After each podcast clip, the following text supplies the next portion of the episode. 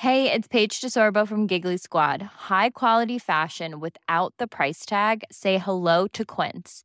I'm snagging high-end essentials like cozy cashmere sweaters, sleek leather jackets, fine jewelry, and so much more. With Quince being 50 to 80% less than similar brands. And they partner with factories that prioritize safe, ethical, and responsible manufacturing. I love that. Luxury quality within reach. Go to quince.com slash style to get free shipping and 365 day returns on your next order. Quince.com slash style. Millions of people have lost weight with personalized plans from Noom, like Evan, who can't stand salads and still lost 50 pounds. Salads, generally, for most people, are the easy button, right? For me, that wasn't an option. I never really was a salad guy. That's just not who I am. But Noom worked for me. Get your personalized plan today at Noom.com. Real Noom user compensated to provide their story. In four weeks, the typical Noom user can expect to lose one to two pounds per week. Individual results may vary.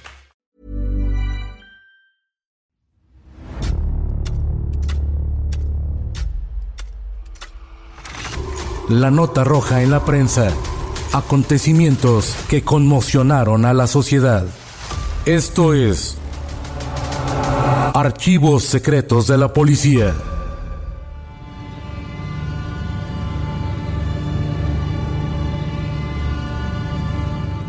A Ulises le gustaba matar por puro gusto. Se sentía intocable y se consideraba a sí mismo un asesino serial. Sus crímenes fueron rubricados con juguetes al lado de sus víctimas. Esta es la historia del descuartizador del juguetito.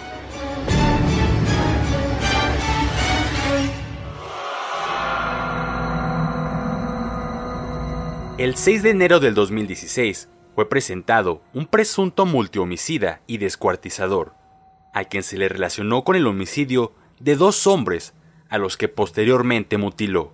Luego, salió con algunos paquetes de su domicilio y fue a esparcir los restos no muy lejos de donde vivía. Ulises Castillo Villarreal, que a sus 35 años terminó capturado por los crímenes mencionados, los cuales cometió en el estado de Chihuahua en la colonia Desarrollo Urbano. De ahí el mote que luego se le asignaría, uno entre varios, el descuartizador de la Desarrollo Urbano, aunque también se le conoció como el Cholo, e incluso, en algunos círculos herméticos, se le llegó a nombrar como el descuartizador del juguetito. Durante la mañana del 5 de enero del 2016, la Policía Estatal Investigadora lo detuvo, solo que por motivos diferentes, a los relacionados con posibles asesinatos, pues se le encontró en posesión de droga, conocida como cristal o metanfetamina. Al ser arrestado, y mientras las autoridades lo interrogaban, se dieron cuenta de que Ulises no solo era el traficante de poca monta, sino el criminal a quien buscaban desde hacía tiempo, involucrado en al menos tres asesinatos de hombres. A Ulises se le relacionó con el homicidio de las dos personas descuartizadas en la colonia Desarrollo Urbano. Además, se le vinculó con 12 homicidios violentos más, ocurridos en la capital entre 2009 y 2015.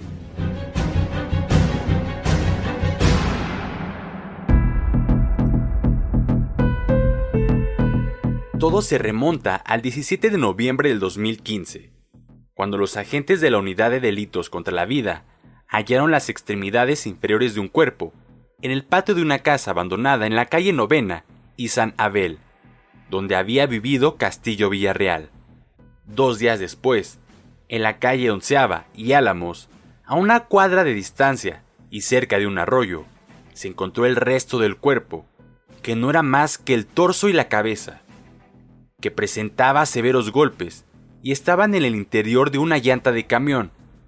Y sobre este se identificó la parte delantera de un triciclo que el asesino dejó como su firma. Pasaron alrededor de 15 días hasta que el 13 de diciembre fue localizado otro cuerpo desmembrado en un domicilio ubicado entre la calle Onceava y Álamos. Se tuvo conocimiento de que el cuerpo pertenecía a quien en vida respondía al nombre de Lorenzo Ernesto Olivas, desaparecido desde el 16 de noviembre de ese año. De acuerdo con los resultados de las investigaciones, se determinó que este había sido atacado con un objeto contuso, con el cual Ulises le causó trauma craneoencefálico que acabaría con su vida. Tras lo cual, el descuartizador llevó a cabo su rito, en el que participaba uno de sus juguetes favoritos, la cegueta verde. Lo suyo no provenía de una fantasía insana, sino de un deseo mórbido, cuyo trasfondo no era más que regocijarse con un obscuro placer, saciado al ver cómo escurría la sangre de sus víctimas.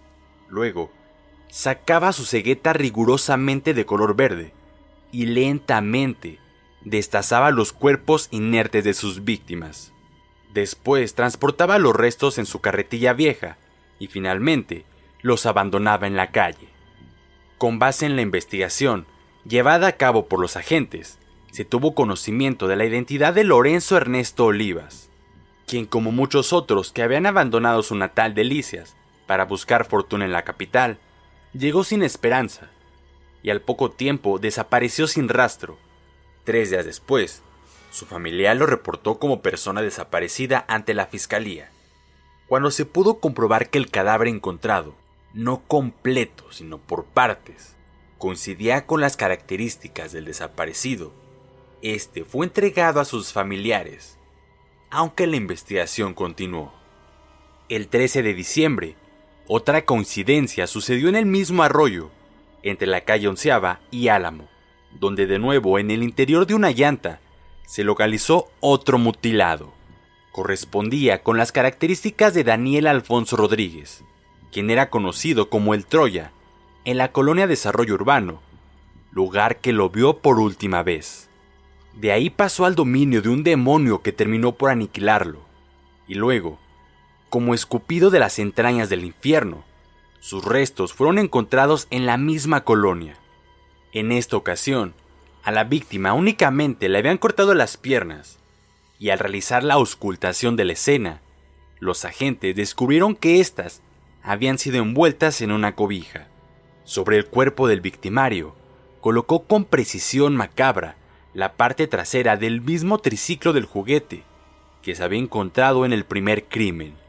Cuando se estudió a fondo el caso, comenzaron a surgir las similitudes entre este y el de Ernesto, cuyas conclusiones determinaron que en ambos casos, los cortes y golpes que presentaban los cadáveres eran propios de una misma arma, así como el lugar, el modo y el tiempo, e incluso la posición en que fueron realizados los hallazgos, y sobre todo, la firma constatada con el juguetito. Ante tales pruebas, los agentes profundizaron su indagación en la zona, con lo cual lograron obtener la declaración de un testigo de los homicidios, así como de la persona con la que vivía el descuartizador de la desarrollo urbano. Con estos elementos recabados, lograron desentrañar la identidad del responsable. Andrés Ulises Castillo Villarreal.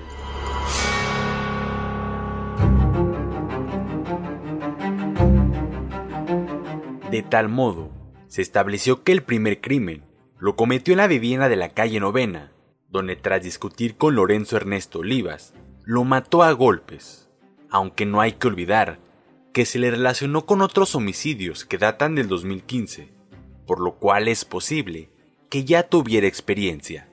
Luego llevó el cuerpo inerte al baño, donde se tomó el tiempo para descuartizarlo, y que la sangre escurriera hacia el drenaje, para que al desecharlo no hubiera registro del asesinato. Inmediatamente después del acto demoníaco, Ulises acudió con un conocido, quien era menor de edad, a quien obligó a ayudarlo a deshacerse del cuerpo, bajo amenazas de que le sucedería lo mismo si no lo hacía. Llevaron el cuerpo al arroyo, donde el menor creyó que el infierno había terminado. De regreso en el domicilio número 903 de San Abel, en la desarrollo urbano, Ulises, excitado por la hazaña, abusó sexualmente del testigo, reiterándole con que estaría vigilándolo para que no cantara. Después de los hechos, el asesino obligó al menor a limpiar su desastre y sin demora desalojó el 903 que en ese momento rentaba. Días después, el 13 de diciembre, Ulises discutió con el Troya de tal suerte que en un momento dado sintió que se apoderaba de él la sed de sangre y así le arrancó la vida a el Troya, con contundentes rocazos en la cabeza. En este crimen tuvo dos testigos.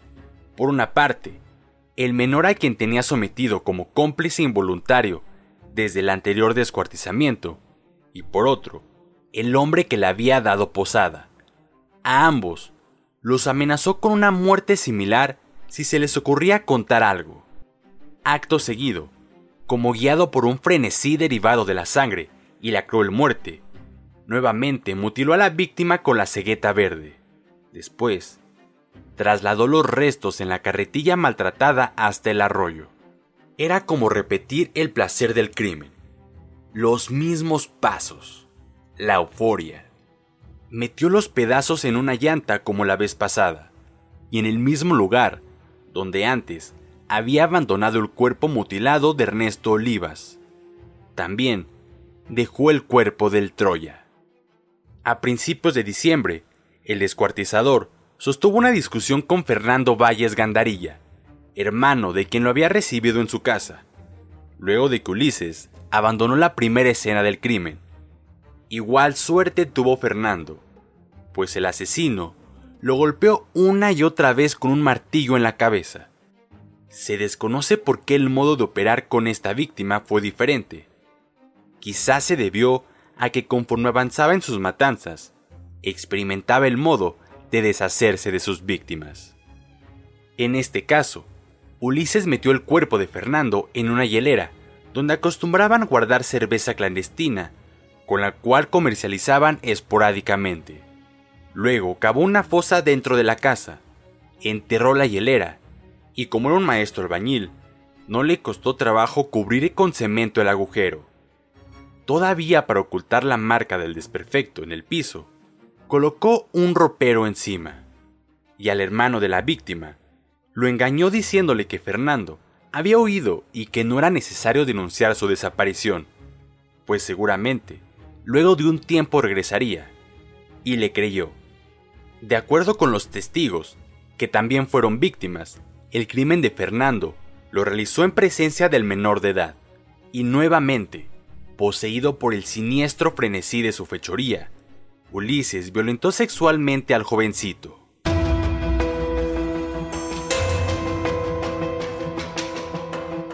Luego de someter a un intenso interrogatorio al presunto homicida, en el momento de su detención, trascendió que en su infancia, según relató a los agentes, sufrió abuso sexual y que la persona que lo violaba solía regalarle carritos similares a los que dejaba junto a los cuerpos. De ahí su manía por los juguetitos.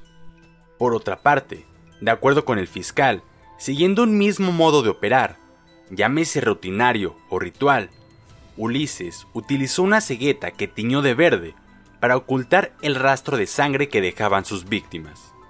Además, se pudo determinar que seducía a sus víctimas con la promesa de proveerlos de metanfetamina. Cuando acudían a recibir lo acordado, este los drogaba quizás para abusar de ellos, o tal vez solo por el placer de verlos morir.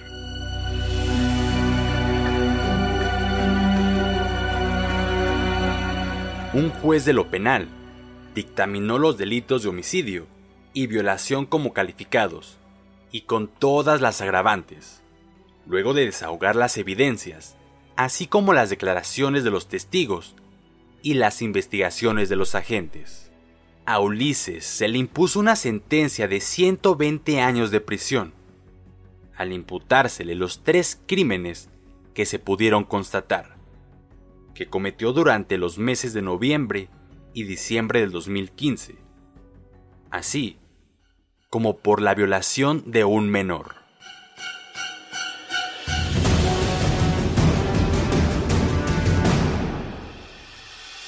Puedes escuchar este y otros podcasts OM en Apple Podcast, Spotify, Google Podcast, Acast, Deezer, Amazon Music y seguir la conversación en la cuenta de Twitter arroba podcastom o al correo podcast.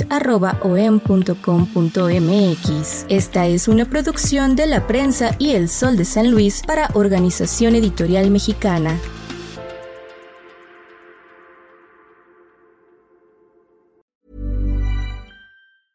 Hi, I'm Daniel, founder of Pretty Litter. Did you know cats tend to hide symptoms of sickness and pain? I learned this the hard way after losing my cat, Gingy. So I created Pretty Litter, a health monitoring litter that helps detect early signs of illness by changing colors, saving you money and potentially your cat's life. Pretty Litter is veterinarian developed, and it's the easiest way to keep tabs on your fur baby's health right at home. Go to prettylitter.com and use code ACAST for 20% off your first order and a free cat toy. Terms and conditions apply. See site for details. Planning for your next trip?